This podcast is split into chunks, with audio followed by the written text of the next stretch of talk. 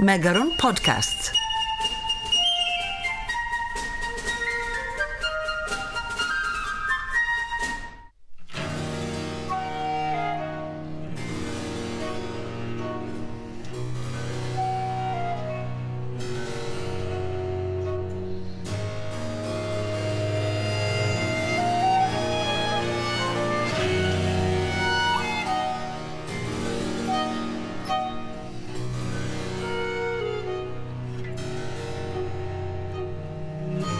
Φίλες και φίλοι, ακούτε ένα ακόμα από τα podcast του Μεγάρου. Είμαι η Σοφία Τοπούζη, υπεύθυνη για τις εκπαιδευτικές δράσεις του Μεγάρου Μουσικής Αθηνών. Μαζί μου βρίσκεται ο Θοδωρής Κίτσος και ο Μάρκελος Χρυσικόπουλος, συνεργάτες από τα παλιά και αγαπητοί φίλοι. Και γι' αυτό θα ήθελα να ζητήσω την άδειά τους να τους μιλάω στον ενικό. Με μεγάλη μας χαρά και σε ευχαριστούμε και για τα καλά σου λόγια. Για σένα μόνο. Μάρκελε, είσαι ένας από τους πιο γνωστούς ερμηνευτές της εμπάλου στην Ελλάδα. Τα τελευταία χρόνια όμως κάνεις καριέρα και ως μαέστρος, διευθύνοντας μεγάλες σκηνικές παραγωγές στην Ελλάδα και το εξωτερικό. Τι δεν ξέρουμε για σένα; Ε, δεν ξέρετε πολλά. Δεν ξέρετε πότε Σε έβγαλα σχέση με τη τις μουσική μου. μόνο. Ναι, ακριβώς αυτό θέλω να όχι, πω. όχι, όχι, σε σχέση Τι με τη ξέρετε μουσική. Δεν θα σχέση με τη θέλαμε μουσική. κρυφές λεπτομέρειες στη ζωή σου. Αν υπάρχει κάτι που σκέφτομαι πολύ συχνά και ενδεχομένως δεν το, δεν το κοινωνώ, δεν το μεταδίδω, δεν το κάνω όσο γνωστό θα του άξιζε, είναι πόσο πολύ τυχερός ήμουνα με τους δασκάλους που είχα ε, στη ζωή μου, πόσο γενναιόδοροι έχουν υπάρξει μαζί μου. Ε, και επίσης ε, πόσο συχνά είχα δασκάλους που ε, η επιρροή τους πάνω μου ε, φάνηκε πολύ πέρα από τα στενά όρια των ε, 154 ας πούμε νοτών που έχει το τσέμπαλο με όλα τα ρετζίστρα μαζί. Θέλω να πω ότι ε, σκέφτομαι ας πούμε την ε, Μάγια Μαρία Ρούσου που ήταν ποιήτρια και μεταφράστρια όπως επίσης η Μαργαρίτα Δαλμάτη επίσης ε, ποιήτρια και μεταφράστρια και πολλούς ε, άλλους που με επηρέασαν ως άνθρωπο μ, πολύ πιο βαθύ και ευρύ τρόπο από αυτόν που περικλείεται στην ε, μουσική σφαίρα. Θοδωρή, είσαι ένας από τους λίγους ερμηνευτές θεόρβης και παρόκ κιθάρα στην Ελλάδα. Είσαι επίκουρος καθηγητής στο Τμήμα Μουσικών Σπουδών του Αριστοτελείου Πανεπιστημίου Θεσσαλονίκης και είσαι ένας από τους γνώστες της παλαιάς μουσικής όπως λίγοι άλλοι. Πράγματι, ναι, είμαι ένας από τους λίγους που ασχολούνται με τα ανοιχτά λαϊτοειδή στην Ελλάδα. Η αλήθεια είναι ότι επαγγελματικά όσοι ασχολούμαστε μπορούμε να μετρηθούμε στα δάχτυλα του ενός ε, χεριού. Έχω και την ιδιότητα του μέλους ΔΕΒ του Αριστοτελείου Πανεπιστημίου καθώς ε, διδάσκω αντικείμενα που σχετίζονται με την παλαιά μουσική στο τμήμα μουσικών σπουδών του Απιθύτα. Δεν θα έλεγα ότι είμαι ένας από τους ε, λίγους γνώστες. Ίσως έχω ένα πιο ολοκληρωμένο ακαδημαϊκό προφίλ θα μπορούσε να μπω.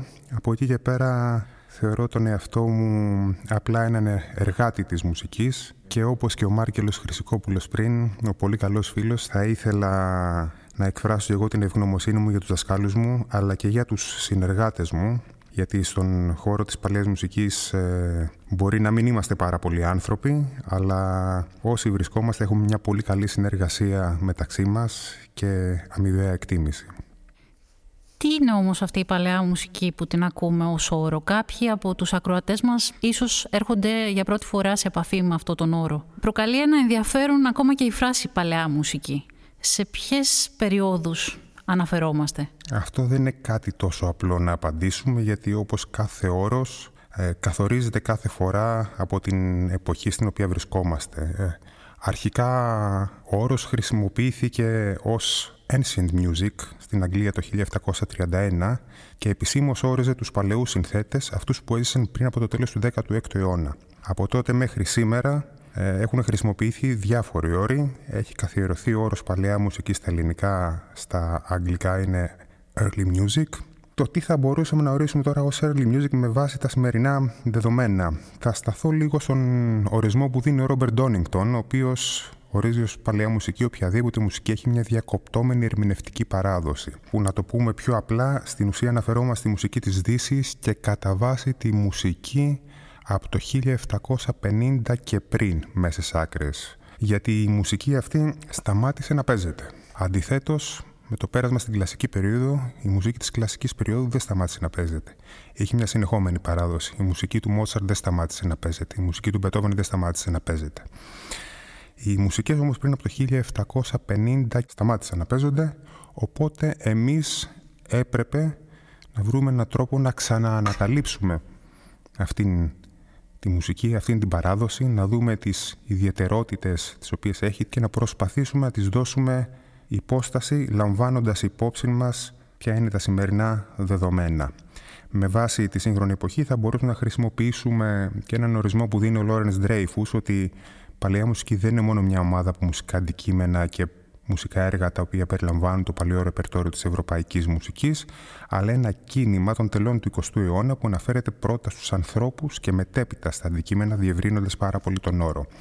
Πάντως, εγώ συνηθίζω να λέω απλά ότι ως παλαιά μουσική ορίζουμε τη μουσική από τον Μπαχ και πριν.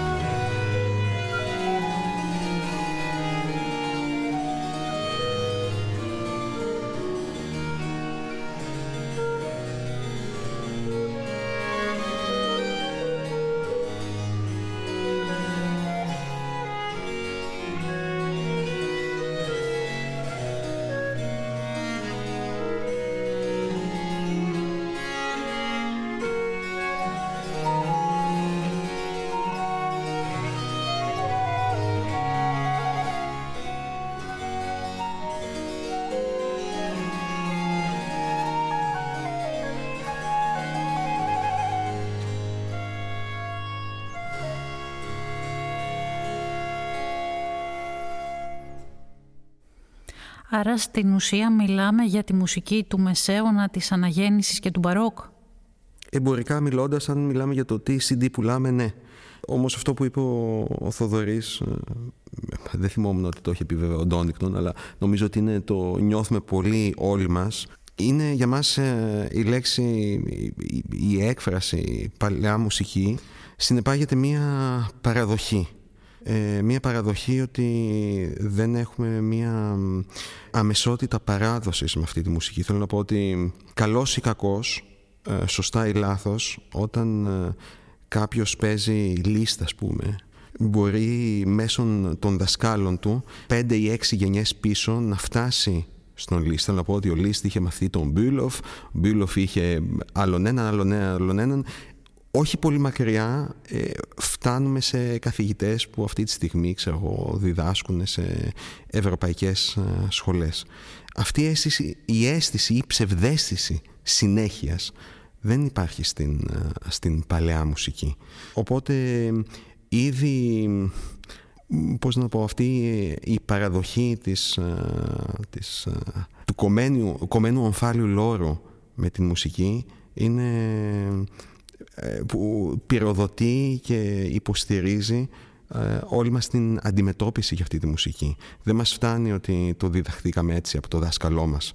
Ε, θέλουμε να ψάξουμε τις πηγές, να δούμε γιατί μία ποτζατούρα θα μπορούσε να γίνει με έναν τρόπο ή με έναν άλλο, γιατί το ένα τέμπο θα μπορούσε να θεωρηθεί σωστό ή αναμενόμενο και κάποιο άλλο όχι. Αλλά πολύ περισσότερο, όπως πολύ σωστά είπε ο, ο φίλος μου Θοδωρής ε, είναι έννοιες πάρα πολύ ρευστές. και αυτό που κάποτε αποτελούσε το εύρος δράσης του κινήματος της παλαιάς μουσικής αρχίζοντας ενδεχομένως από το Μεσαίωνα και φτάνοντας μέχρι το, μέχρι το 1750 περίπου με το θάνατο του Μπαχ τώρα έχει πάει πολύ πιο πέρα και την ίδια μεθοδολογία που χρησιμοποιούμε για να καταλάβουμε, για να προσφέρουμε τη μουσική για παράδειγμα του Φρόμπεργκερ το ίδιο κάνουμε τώρα με τον Μπραμς είμαι ακόμα μεταγενέστερος συνθέτες δηλαδή το να καταφέρουμε να, να καταλάβουμε, να προσεγγίσουμε τον κάθε συνθέτη και την κάθε μουσική με τους όρους που επέβαλε η εποχή στην οποία γράφτηκε αυτή η μουσική είναι κάτι το οποίο δεν έχει όρια. ε, μίλησα για τον Μπράμς, θα μπορούσε να είναι ο Μάλερ, ε, σε λίγο θα είναι ενδεχομένως ο Χατζηδάκης ή ο Θοδωράκης. Θα μας απασχολεί μέσα από το πρίσμα μιας ιστορικά ενημερωμένης, αν θέλεις, ερμηνείας. Μ' αρέσει η Μάρκελε που χρησιμοποίησες το όνομα του Μπράμς, ε, γιατί ο Μπράμς και ο Μέντελσον ήταν δύο από τους συνθέτες που στις αρχές του 19ου αιώνα ε, φύτευσαν τους σπόρους για την αναβίωση της παλαιάς μουσικής, ε, αρχίζοντας να μελετούν και να κάνουν συναυλίες με έργα κατά βάση του Μπαχ και άλλων συνθετών βέβαια όπως ήταν ε, ο Χέντελ, ο, ο Περγκολέζη, ο Ραμό. Ο Ραμό, ε, έχουμε και την έκδοση, την περιβόητη έκδοση Ραμό ε, οι οποίοι βέβαια προσέγγιζαν αυτό το ρεπερτόριο με την αισθητική της δικής τους εποχής. Εκείνη την εποχή δεν είχαν μπει ακόμα στην διαδικασία την οποία εμείς βρισκόμαστε σήμερα να προσπαθούμε να κατανοήσουμε και να προσεγγίσουμε τα έργα με τους όρους και τις συνθήκες μέσα στις οποίες δημιουργήθηκαν. Και πράγματι, ε, αυτός ο τρόπος σκέψης, που πολύ σωστά είπε ο Μάρκελος, αρχικά ξεκίνησε να εφαρμόζεται στη μουσική πριν από τον κλασικισμό, αλλά πια αν παρακολουθήσουμε τις τάσεις που υπάρχουν σε όλο τον κόσμο και τα ρεύματα της Ευρώπης, ο τρόπος σκέψης και η προσέγγιση των έργων έχει αλλάξει και η εικόνα που έχουμε ακόμα και σήμερα για τον Μότσαρτ, τον Μπετόβεν, τον Μέντελσον αλλάζει. Τα βλέπουμε σίγουρα μέσα από το πρίσμα της δικής μας οπτικής και της δικής μας εποχής, αλλά ποιες ήταν πάνω κάτω οι συνθήκες για τους μουσικούς την εποχή εκείνη. Σίγουρα ήταν εντελώς διαφορετικές από τις σημερινές. Τι σήμαινε να είσαι μουσικός τότε; Τι σήμαινε να είσαι μουσικός στο Μεσαίωνα, την Αναγέννηση, την Ας το πάμε σιγά σιγά. Ας το πάμε πρώτα στο Μεσαίωνα. Ας το πάμε λίγο χρονολογικά. Στο Μεσαίωνα σε ποια πόλη; Στο Μεσαίωνα... Ε, στο Μπίγκεν. Στο Μπίγκεν είναι η ειδικότητα του Θοδωρή. Που να ξεκινήσουμε ότι για το μεγαλύτερο κομμάτι του μεσαίωνα, το να είσαι μουσικός δεν είχε καμία σχέση με αυτό το οποίο έχουμε καταβάσει σήμερα στο μυαλό μας. Δεν είναι τυχαίο ότι μέχρι να φτάσουμε στον 12ο αιώνα δεν έχουμε αναφορές για ονόματα συνθετών, όπως γενικότερα δεν έχουμε αναφορές ε, για ονόματα δημιουργών.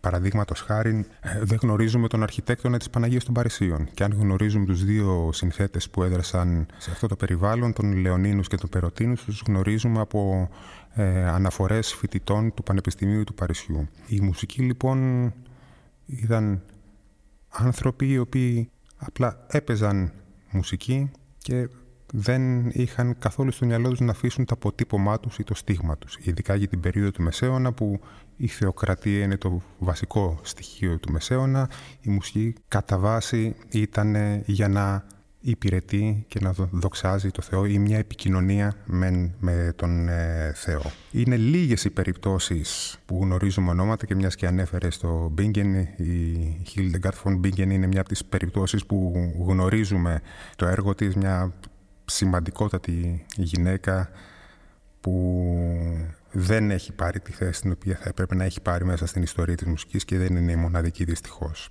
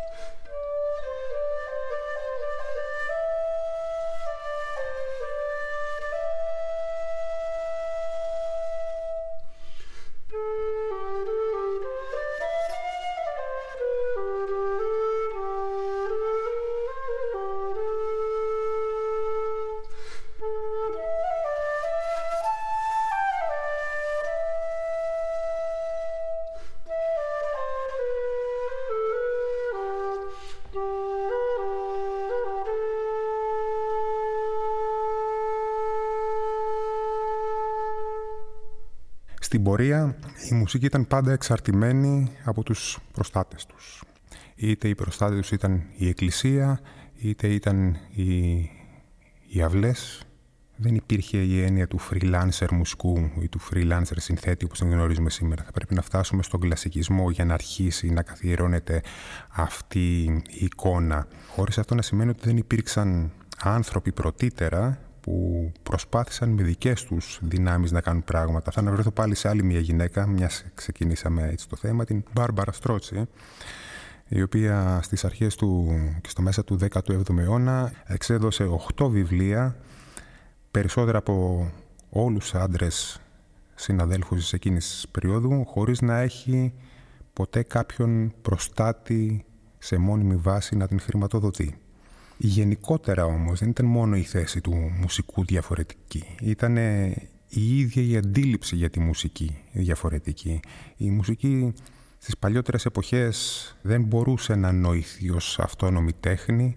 Είχε πάντα μία απόλυτη σύνδεση με το λόγο.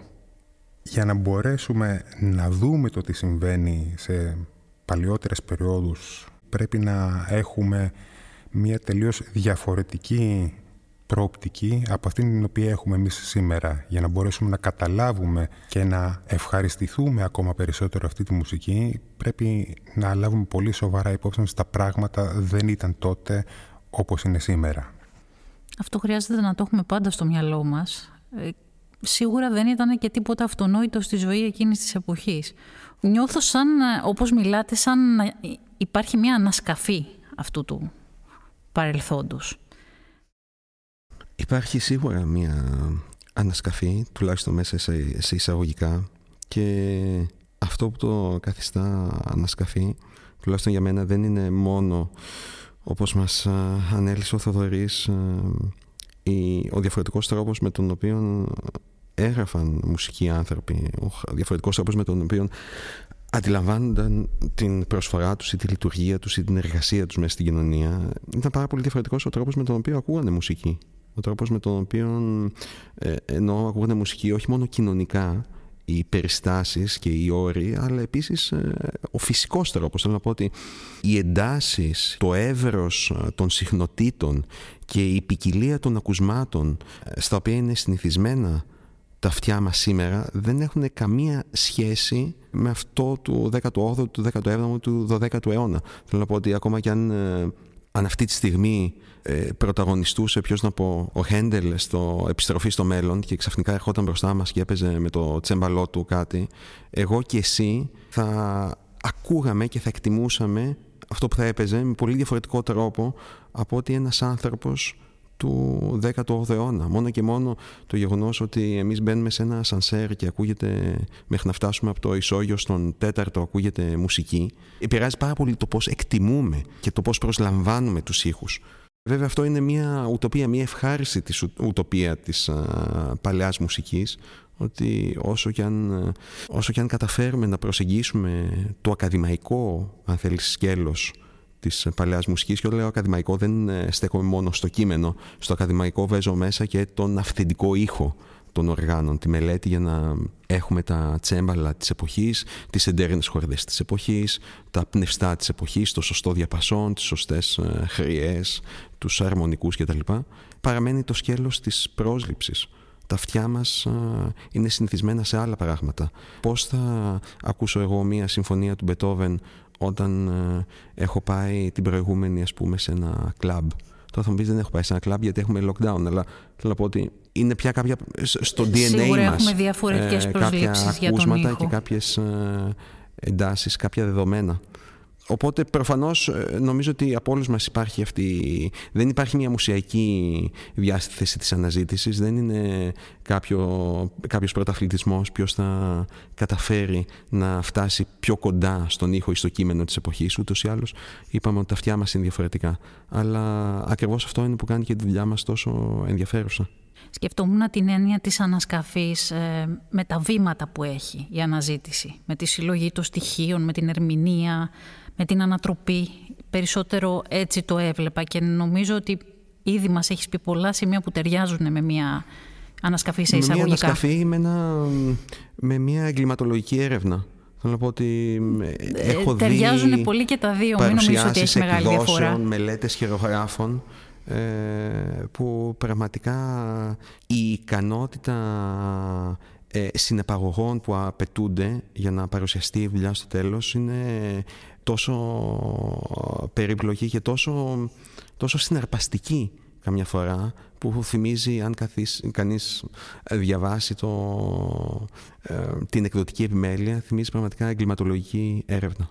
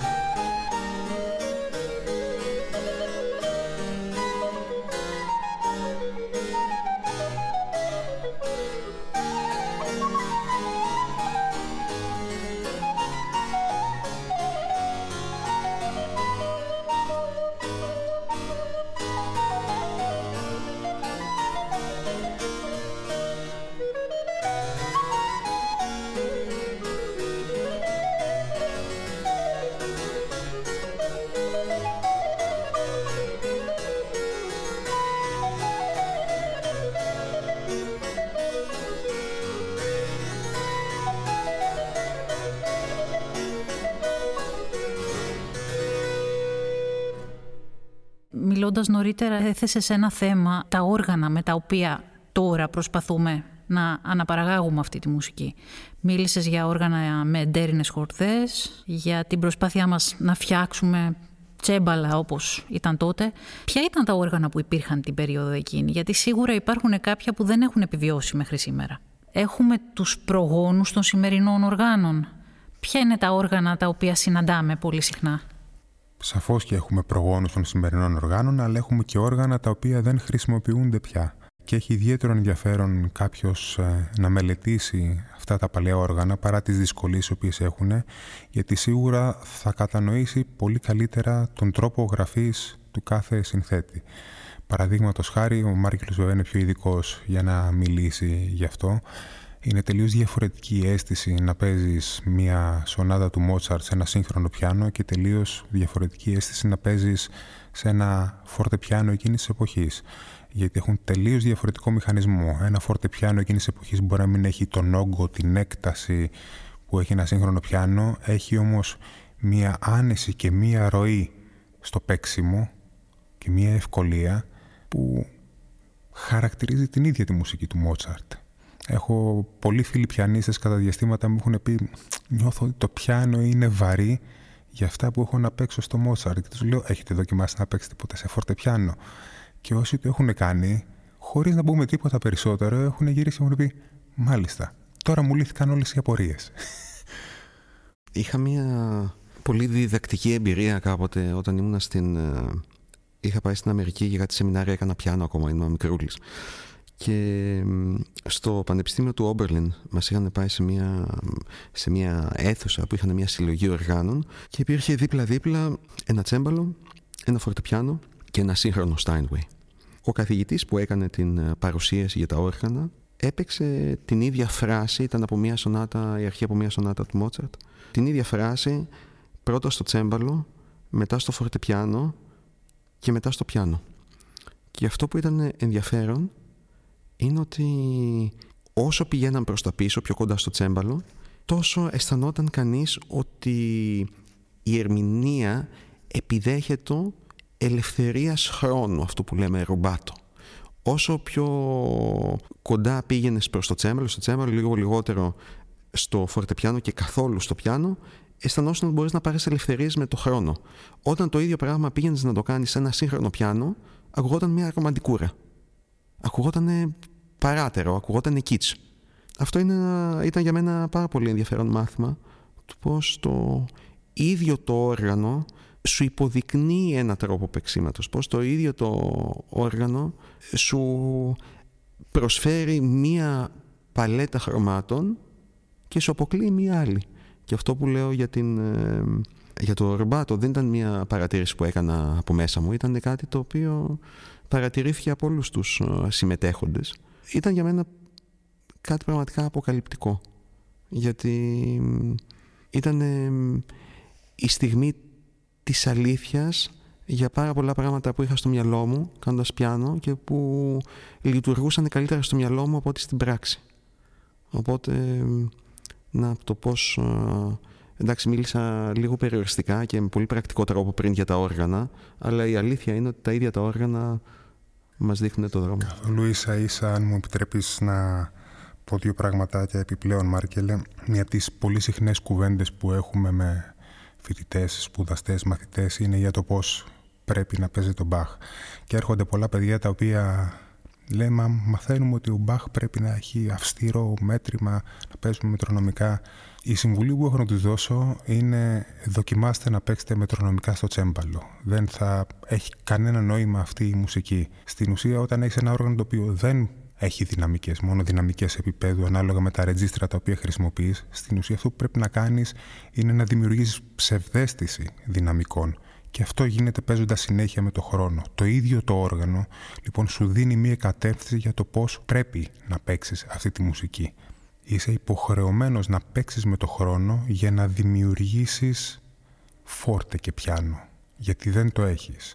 Το ίδιο ισχύει και με τα λαουτοειδή που είναι πρόγονοι ας πούμε της κιθάρας. Το να έχεις τεχνική με τον αντίχειρα από μέσα γιατί οι χορδές εκείνης της εποχής δεν σου επιτρέπουν να παίξεις διαφορετικά. Είναι χορδές εντέρινες, οι οποίες δεν μπορούν να έχουν μεγάλη τάση έχουν χαμηλή τάση, οπότε πρέπει να προσαρμόσεις το χέρι σου με έναν τέτοιο τρόπο ώστε όχι απλά να ανοίξεις τη χορδή, να την τσιμπήσεις, αλλά να την πιέσεις μέσα και να απελευθερώσεις, να κάνει μια σύνθετη κίνηση για να παράξεις όσο το δυνατόν περισσότερους αρμονικούς γίνεται.